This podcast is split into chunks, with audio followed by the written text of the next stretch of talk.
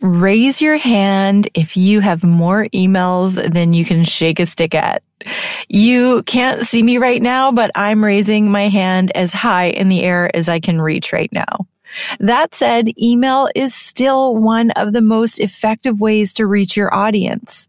When Facebook changes their algorithm for the hundredth time or when Instagram changes their priority to video content, we can always fall back on the good old faithful email as a very reliable way to show up for our customers. So how can you entice your customers to click open on your email when you have so much noise in their inbox to compete with?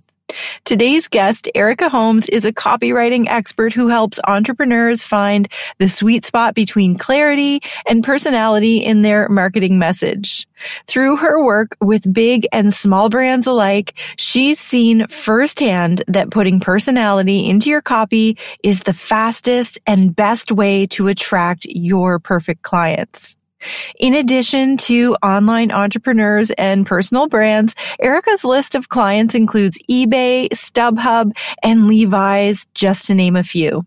She's on a mission to show her kids and other aspiring entrepreneurs that they can make a damn good living doing what they love, even with an English degree. Erika shares her top tips and tricks for adding a little personality to your email content so that your customers can't wait to click to open. And she's here today to share all of that with us. So let's dive into today's episode. You're listening to the Workshop Weekly Podcast, the show where no dream is too big and no topic is too small. Around here, we believe that taking imperfect action rules. So we're creating space for you to dive in and fast track your success one workshop at a time. Now, refill your coffee cup, grab your notebook, and get ready to join in on your weekly training, listen to meaningful conversation, and learn from industry experts. Here's your host, Kelly Lawson. Hello, Erika. Welcome to the show. I am so excited to talk to you about all things email and inboxes today. How are you? I'm good. Thanks so much for having me. I'm excited to be on the show with you today. Yeah. I mean, I feel like email is one of those topics. It always comes back to us, right? Like Instagram goes down for a day. Australia and Facebook are in a fight. The anti-tracking features are added to the Facebook algorithm or sorry, the iOS 14 rollout is preventing Facebook from tracking. And we always come back to email. We're like, this is our land. This is the land that we own. This is what we really need if we want to be successful in business. That's right. I would love to hear your story about how this became your thing. How did emailing become your expertise? Okay, so I have always known that I wanted to get paid to write. I got a purple diary with yellow moons and stars on it for my 10th birthday. And I think that between that and my obsession with like Babysitter's Club and Sweet Valley High and 17 magazine, that like sealed the deal. So I started my writing career in kind of the newspaper and magazine world. And then I kind of found myself in the, I like to say that I went from like Carrie Bradshaw to Peggy Olson. If you ever watched Mad Men, I kind of went into the marketing and advertising world. That's where I got my feet wet with email marketing, writing for brands like StubHub and eBay. And then I started my business six years ago when my son was about 18 months old. I was just ready for a little bit more flexibility. The whole nine to five thing wasn't working for me. And I started my business as really a copy generalist. A lot of your listeners might be able to relate. I was like, I'm going to be a freelance writer and I'll just write like whatever people are willing to pay me for. I'll write it. Blogs, social media. I was still doing newspaper and magazine articles. And then as I kind of accidentally stumbled into this online marketing space, which I was like, what is this? I didn't know this existed. You start to hear it's all about your email list and you've got to start growing your email list and the money's in the list. And clients started asking me for more and more email specific deliverables. And I was the classic, like, I always butcher this, but the cobblers, like the cobbler's kids with no shoes, right? I'm like helping. Right. yeah. So I'm helping all of my clients with their email, meanwhile, neglecting my own. But as I kind of grew in my business, and started realizing what I really liked to do, what people were coming to me for, what was getting the best results, I decided to niche down to website and email copy. And as part of my rebrand, which launched in 2019, I created my very first two lead magnets and a seven email welcome sequence. And so when I launched that rebrand and announced these two lead magnets, within a couple of weeks, I was like, what is this sorcery of like people responding to my welcome sequence and like asking me how to work with me? I started to see the results. I knew that email worked, right? Like I've worked with a lot of clients. I know that email works, but to start to see it actually work for my business, it like flipped a switch in my mind. Even later that year when I launched my first quote unquote passive product, a template bundle, I sent a series of like eight to 10 emails and people bought it. And I was like, oh my gosh, email officially works. And from that kind of started my obsession with email. Yeah, I mean, it is, first of all, a fantastic place to do business for all the reasons that we mentioned before. And I love that you led into this creating a whole mood with like Sweet Valley High and Carrie Bradshaw because I just pictured you cozied up in your cute little apartment with like your beautiful wardrobe behind you. And it just sounded so lovely and so sexy. But I know that also it's not that straightforward and it's not that simple. And I have a feeling that some of the things that you've already mentioned have listeners going, okay, wait, what? A welcome sequence? What's that? How do I, do I need to do that? What do I do? Yeah. So why don't we get into some of the more, I guess, tactical things and talk about that? It sounds like a welcome series is something that we should all be doing. Oh my gosh. Yes. Okay. So first let's define what a welcome sequence is because it sounds super fancy and it goes by different names. Some people call it a nurture sequence, welcome series. But essentially, it's just an automated series of emails. When somebody signs up for your list, let's take an example. When somebody signs up for my list, over the course of 14 days, they will get an email every few days that's just automatically sent to them. And I like think of it as a charming robot version of you welcoming people onto your list every day telling them what you're all about, what they can expect from you going forward, warming them up to you. So that's really what a welcome sequence is all about. And it starts to build that know, like, and trust factor that we all want. It also gets people used to seeing your name in their inbox. So they kind of are not trained, but they just know to open the email from you. And on the flip side, if they decide like, actually, this isn't the right person for me, then at that point, they usually can unsubscribe and like see their way out if it's like not the right fit.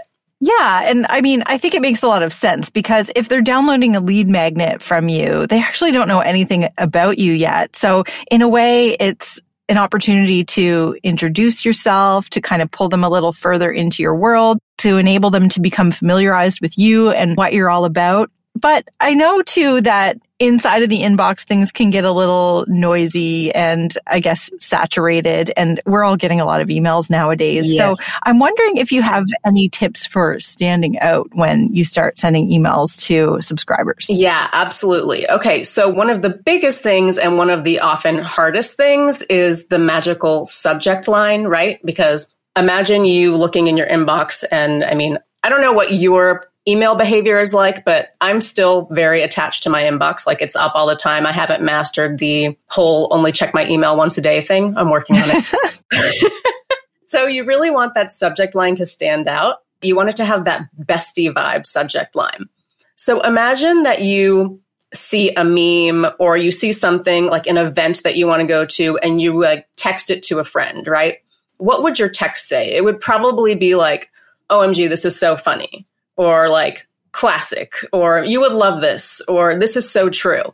You kind of want your subject lines to have that same kind of bestie vibe.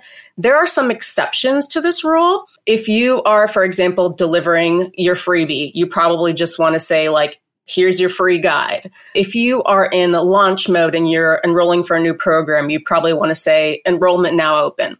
But for your general nurture emails and your welcome sequence, you want to keep them. One of the ways to stand out is to make people think like, wait a minute, is this is this a promo email or is this like actually just like an email to me? hmm Yeah. And it sounds like you just really wanted to feel super personalized and not salesy at all. Absolutely. Absolutely. And that's kind of the way I like to start my emails too. I always like to start it with a story, either like a story of something funny that's happened this week, or maybe I use a lot of analogies or parallels from maybe a TV show that I'm really into or a movie that I love to kind of lead into whatever the goal of the email is, whether I'm teaching something or I want to share like a tip. I very rarely start my weekly emails with just straight kind of a copy tip. Like it always kind of feels like a story, like a narrative, and then segues. I connect it to something business related versus starting it off right off the bat. Yeah. And I think probably the goal of the welcome sequence is really just to get readers opening the emails and interested in you. And I've heard it said before that 80 cents of your dollar is in your subject line. So if you can't hook them or interest them enough or have your subject line catch them enough to have them open the email, then you probably haven't met the goal of your welcome sequence. Is there any truth to that? I would say that there is truth to that. I would also say that your welcome sequence will always I mean, I would say like 99% of the time, it's always going to have your highest open rates because people are right there. First of all, they're expecting that first delivery of the freebie. When people first join your list is typically when they're most engaged with you, they're most interested in you, right? It's like when you first meet somebody on a date or something, you're like waiting for that next phone call. Are they going to text me? Are they not? So that's another reason that a welcome sequence is really important. You're building on that momentum. It's kind of like the honeymoon phase that I like to say. Yeah, your welcome sequence is always going to be your highest open rate, period. So it's really important just to be strategic with it. Yeah. And in terms of benchmarks, what should listeners sort of expect for open rates in this welcome sequence? Oh, yes. This is a very common question. I wish that there was a black and white answer. There really is not. When you're just starting growing your list and it's small, my welcome sequence hovers anywhere from like 60 to 70%. And again, that starts to go down once my weekly emails are around like a 40%. Promo emails, a little bit even lower than that. That's just kind of natural. It's normal. I would say for your welcome sequence, anything above like 50%, I feel like you're good. Yeah. It's probably going to be expected to be higher. As your list gets bigger, it's going to get lower because there's more people. Right. And it's a numbers game. And I know too, like I've heard different percentages thrown around. Sometimes I hear 20%, sometimes I hear 50%. But I think kind of the main message here is that you can expect the majority of people not to open it. Like we're not looking at 70 or 80% open rate here. So if you're sending out emails and you're only getting like 20 or 30% of people opening it, that's okay, right? Yeah, absolutely. Absolutely. And another thing is there are people whose emails I subscribe to that I love, and I'm still not going to open every single email that they send to me. But part of the reason that email is so powerful welcome sequence or not a welcome sequence is that it keeps you top of mind. So somebody might not be ready to buy what you're selling or work with you right when they join your list. But when they do get to a point where they're like, oh, I need a photographer, or, oh, I need a copywriter, you want to be one of the first people that pop into their head. And you being in their inbox helps reinforce that. Yeah, that just makes a lot of sense. I mean, you're always kind of scrolling your inbox anyway. I'm like you. I keep mine open all the time. So even though I don't open every email, if that name pops in there, well, you're back on my mind again. So I think that makes a lot of sense because we're not always ready to buy whatever it is that is being sold to us, but sometimes we are. And it's important to be top of mind when that opportunity does arise. Yeah. And the other thing is with the welcome sequence, I don't remember the stat. I think it's like 40% maybe I just did it in a recent podcast episode. Like 40 something percent of brands don't send an email when somebody signs up for your list. So just by being one of those few, the minority kind of who does send an email, you're automatically going to stand out in the inbox too and kind of earn that trust and credibility. Absolutely. And I heard you said earlier too that once you start sending that welcome sequence, it's an opportunity for people to determine whether or not you are going to be a good fit. And in some cases, people are going to unsubscribe. And I think that if I assume correctly, listeners are hearing that and going like, oh, you know, shots fired, unsubscribed, my feelings are hurt. But it's not necessarily a bad thing when people unsubscribe, right? Absolutely not. I think that part of the point of email is bringing your right people, your right audience closer to you it's this whole attract and repel thing, right? I don't necessarily, not everybody who comes to me, who finds me, is the right client for me. And so, yes, it's totally okay to have unsubscribes. Absolutely. In fact, I take it as a good sign because it means you're being really clear about what you do and maybe your values or kind of whatever are those things that you want to stand firm in that somebody might be like, eh, maybe this isn't the right person for me. Yeah. And I think if nothing else, at least it's keeping your list somewhat clean so that the people that are on your list want to hear from you or at least they they don't not want to hear from you enough that they've unsubscribed. Yeah, absolutely. So, okay, so we have our welcome sequence. It sounds like we have a good handle on that. What happens after the welcome sequence? Okay, so ideally, after the welcome sequence, you are emailing them consistently. And I say consistently because there is a lot of pressure to email weekly. That is very hard to maintain. I am one of the first to admit that. Even as a copywriter, I go back and forth between emailing my list or in the beginning, I was very good about emailing my list weekly. And then when COVID started, I sort of fell off a bit. But the important thing is to be, try to be as consistent as possible, even if that's every other week, even if it's once a month. So the goal is to nurture them by emailing them consistently. And your weekly emails or biweekly emails, whatever, could be anything from promoting your latest podcast episode to sharing a tip or simply entertaining. But you just, again, it's about keeping yourself top of mind in their email inbox. So sticking to some sort of consistent schedule and emailing.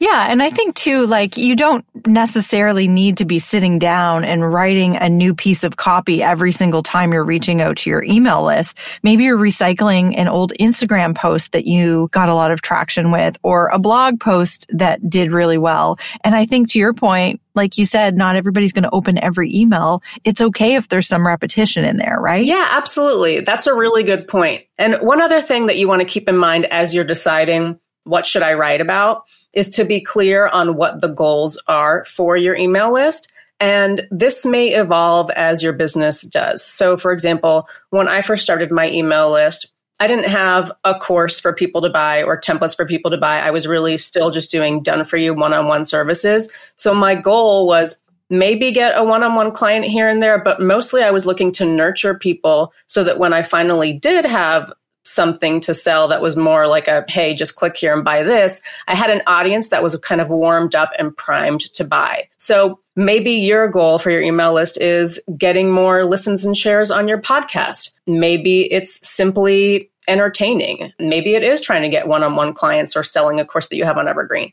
So being really clear on what your goal for your email list as a whole and then each individual email that you're selling is really important yeah. And I see that you have some email rules to live by. What are some of those rules that we should be living by? Okay. So the first few are very unsexy. They have to do with formatting, kind of how your emails look.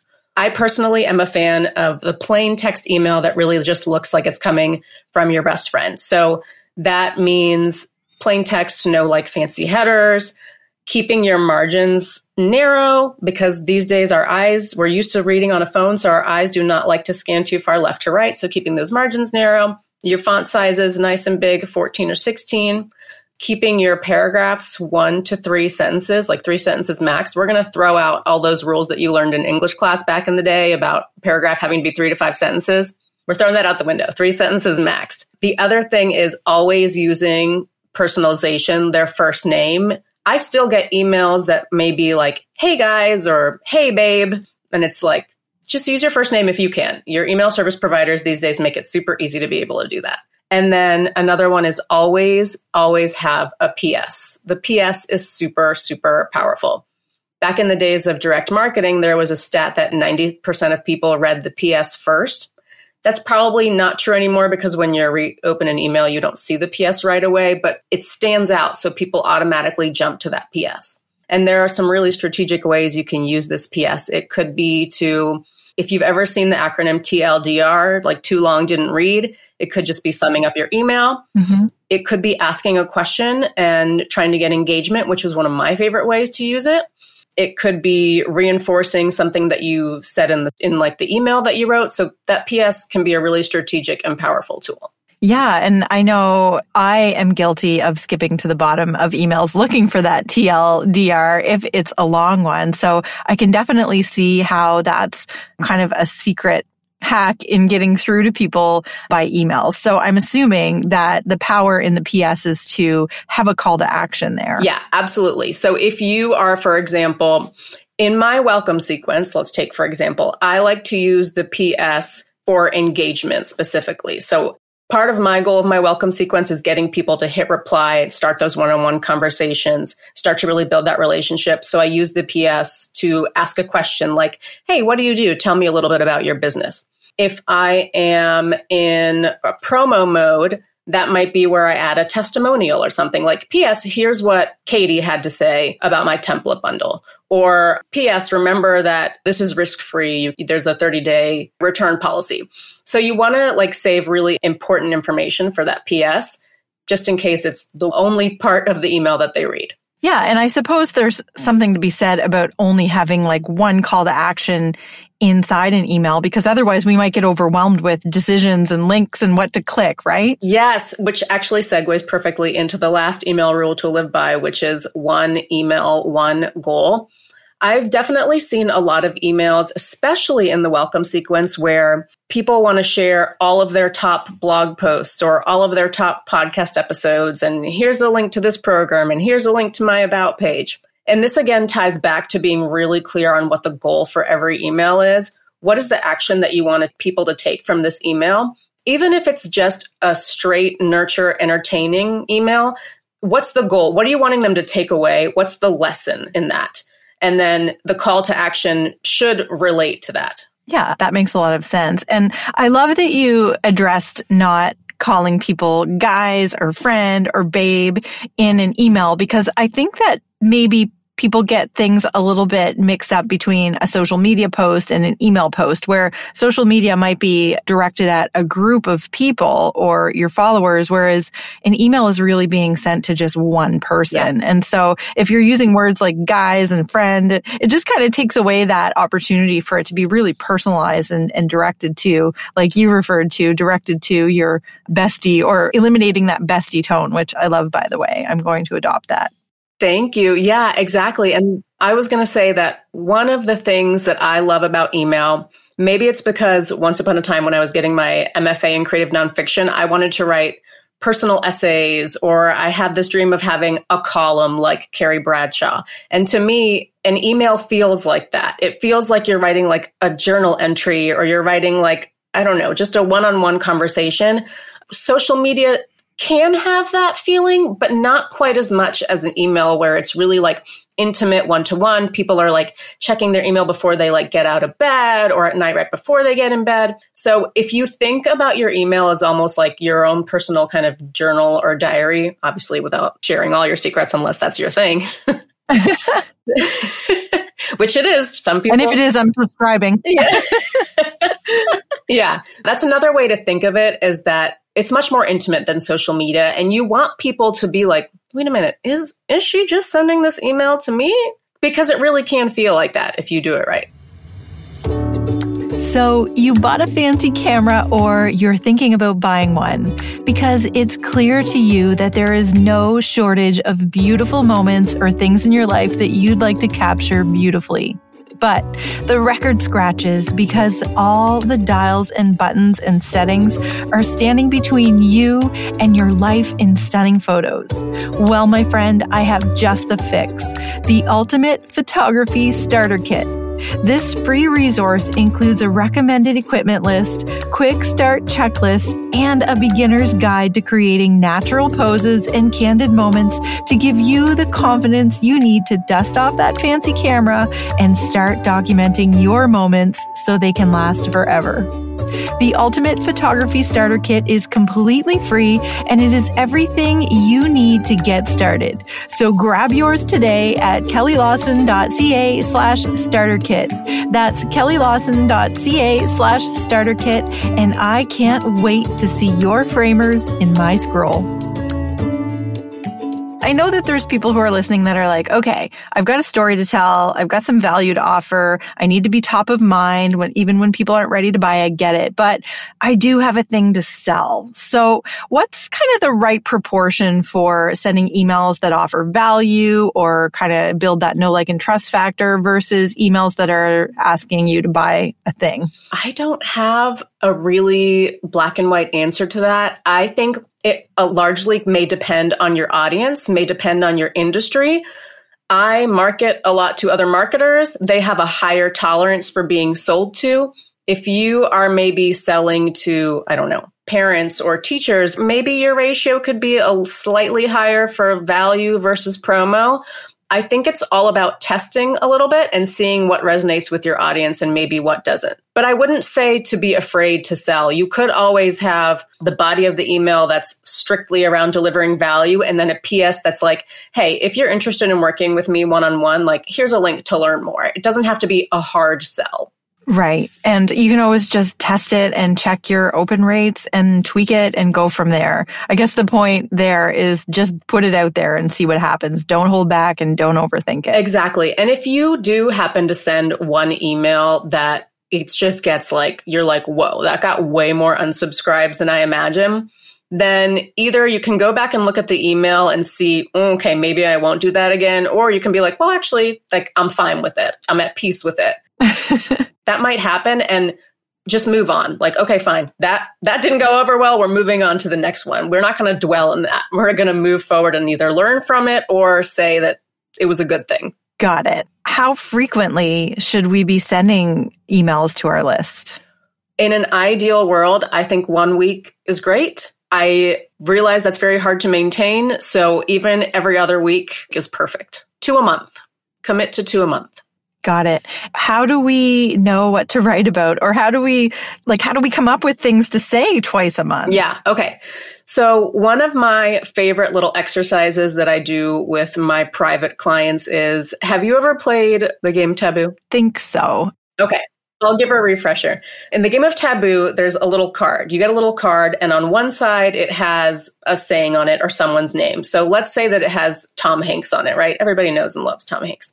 Well, on the back of that card, it has five things that are associated with that person. So on Tom Hanks' card, it might say like Forrest Gump, Sleepless in Seattle, You've Got Mail, Toy Story, and one other thing. I can't think of something else. And those are the words that like the person is not allowed to say because they're just too obvious, right? If somebody's like Forrest Gump, everyone's going to guess Tom Hanks right away. Right. So my question to my clients is, what would those five words be? If your name was on the front of the card, what would those five words on the back of the card be?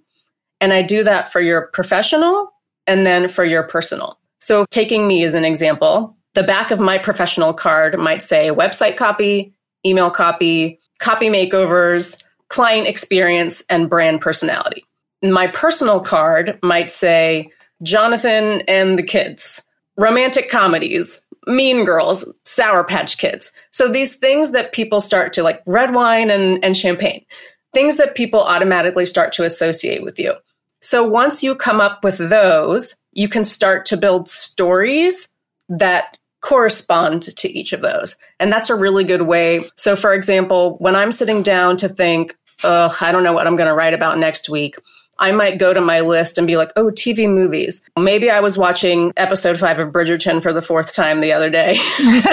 and an idea for an email pops into my head. So I might think, oh, okay, I can start this email. Like I can start it with something about like Bridgerton and then segue into a teaching. Or maybe it might be, ooh, my husband did something really funny the other day. I can use that as a jump start, as like a jumping off point. So that's a really fun exercise to just kind of tee up some ideas for you.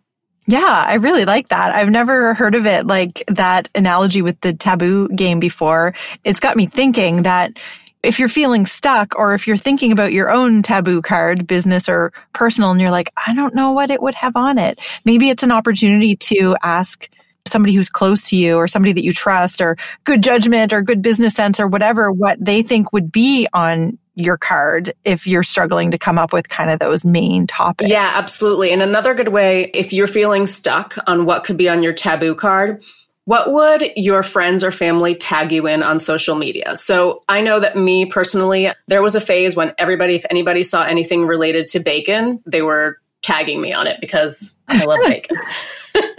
or like a TV show, you know, right now, Mean Girls, people really associate Mean Girls with my brand quite a bit. So I get tagged a lot on stuff like that. Got it. Okay. These are all really good cues. Now, I heard you say that there is one metric that we should be measuring with our inboxes and that it's not actually the open rates. So I'm intrigued. Yeah, this is my favorite. So the one metric that I use to gauge the majority of my emails is replies, people replying to me. When I'm getting replies, I know that people are not just opening my emails, but they are reading them. Whatever I'm sharing with them is resonating, it's sinking in, and they're engaging with me. And especially as a one on one service provider, it's opening the door for that two way conversation to maybe either lead the way to work in the future, to like paying work in the future, or just when people start to engage with you, you can figure out what their frequently asked questions are, what they're struggling with. So it just those replies are golden because you get not just the one-on-one interaction, but a little bit of what's going in their head and what's resonating with them. Yeah, I mean, it's like primary market research delivered into your inbox. I, it doesn't get much better than that. So I assume then if the most important metric is replies, we really need to invite our email list to reply to the email. So how do we do that? Absolutely. Okay. One of my favorite ways to do this, which we talked about a little bit, is again to really use that PS. And so I might ask people in my welcome sequence, my first email at the end, it asks, What do you do? Tell me about your business. In another email, I'm doing like a mini training on how to redo your homepage headline. And I reply with a take your best stab at writing your homepage headline, send it to me, and I'll give you my feedback. Another one may be if I write an email about a TV show that I'm into. I did one about Virgin River a few weeks back. I might say, Hey, I'm almost done with Virgin River.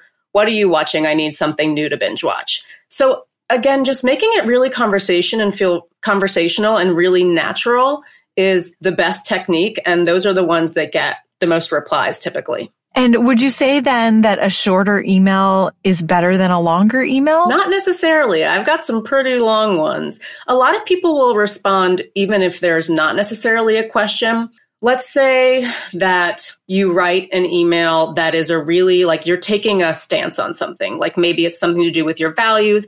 Maybe you're saying something that goes against what the rest of your industry is saying. Even if you don't ask a question, people might respond to it just to be like, I'm so glad you said this. Like, I agree. Or they might respond with, actually, I disagree with you. Like, I'm unsubscribing. Bye bye. Which again is fine. Again is fine. But I don't think it matters with length. I don't think it matters. I've written some really long emails and I've written some pretty short ones as well. I tend to go on the longer side. That's just the all writers, right? We're a little bit long winded. yeah. I mean, and I have to say some of my emails, my emails vary in length. Some of them are very long because I take a look at them every now and then and I think, oh boy, like, is this too long? But there are definitely people who read them all the way through. And even if I'm not asking a question, once in a while, I'll hear from people saying, you know, I really enjoy your emails. I read every one of them. And then other times I get lots of unsubscribes. And I think it's all just par for the course. It's fine. Like you said, if people are unsubscribing, it's not a personal attack and it's actually keeping my list clean, which is a good thing as well. So Erika, you have a freebie for listeners. I do, yeah. So I'm actually going to do a little cheat sheet walking you through a little bit more of the, the taboo exercise. So a little bit more about uncorking your email personality. Amazing. We'll make sure that we link that in the show notes along with all the good ways to get in touch with you for anyone who's needing a little help with their email copy in whatever capacity. And I'd like to finish off these episodes with one really actionable tip. So when listeners walk away from this podcast, what's the one thing that they should do to really uplevel their email marketing game? The one thing I think you can do to uplevel your email marketing is make it a date. Put it in your calendar. Like when you stop listening to this, look at your calendar and figure out what's going to be your dedicated writing time. Think about your magic hours, right? For me, it's the early morning before the kids are up.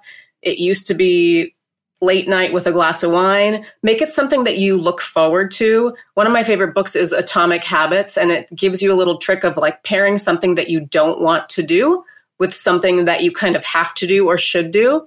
So maybe you decide, okay, I'm going to write my emails curled up in bed with a glass of tea or a glass of wine and make it something that you look forward to. But have a dedicated time for writing set into your calendar. And even if you don't know what you're going to write about, use the exercise that kind of tied to your personality pillars. Just start writing something and see where it takes you. A lot of times I don't always know what the takeaway from my email is going to be. It kind of reveals itself through my writing. So that would be my put it in your calendar, make it a date. Got it. Got it. And so atomic habits, just to be clear, it's pairing something that you don't really want to do with something that you really love. Yep. Is that right? Exactly. Oh, I love that. That is genius. Yeah. Now, if only I could figure out how to write while I'm shopping. or t- yeah, or like I do it in the bath a lot. But like one thing, I hate blow drying my hair. But so now I listen to, I just pop in my AirPods and listen to a podcast while I'm blow drying my hair. So now I actually kind of look forward to it because it's like a little me time. Oh my goodness. Genius. I did this with driving because I used to have to drive to photo shoots and I think like just sitting in the car holding a steering wheel is such a waste of time. And then I discovered podcasts and I just wanted to drive everywhere all the time. People would say, do you want to carpool? And I'd say, actually, I'm happy to carpool if you can handle listening to my podcast. Exactly. I love it. Erika, it's been such a pleasure talking with you today and learning all about the magic of the inbox. I am just going to walk away from here and go tidy mine up right now. Thank you so, so much. I appreciate you and your generosity and your time. Thank you. Thank you so much for having me. Well, I took so many notes during this episode that my wrist is sore and I'm just itching to put them into practice in my own business emails. Bestie vibe subject lines. That is genius. Erika is a wealth of knowledge and I'm so grateful that she shared a ton of tangible advice that we can easily start implementing in our businesses right away. She also made me feel a little better about the occasional unsubscribe. Well, okay, a lot better. Being consistent is key in your email marketing and it will help keep you top of mind as you navigate all the noise that is inside the email inboxes of your prospective customers. Building a relationship with your audience will help them know, like, and trust you, making them so much more likely to click that catchy subject line of yours. And P.S. See what I did there? I know I say it all the time, but I am so grateful that you lend me your valuable attention week after week. So be sure to check out the show notes at kellylawson.ca slash 058 to see how you can connect with Erika and to find any resources mentioned in today's episode. And until next week, Workshop Warriors, bye for now. Thanks for listening to the Workshop Weekly podcast, the show where no dream is too big and no topic is too small. If you like our show and want to know more, check out www.theworkshopweekly.com or leave a review on iTunes. And we'll see you next week for another action packed episode. You Workshop Warrior, you.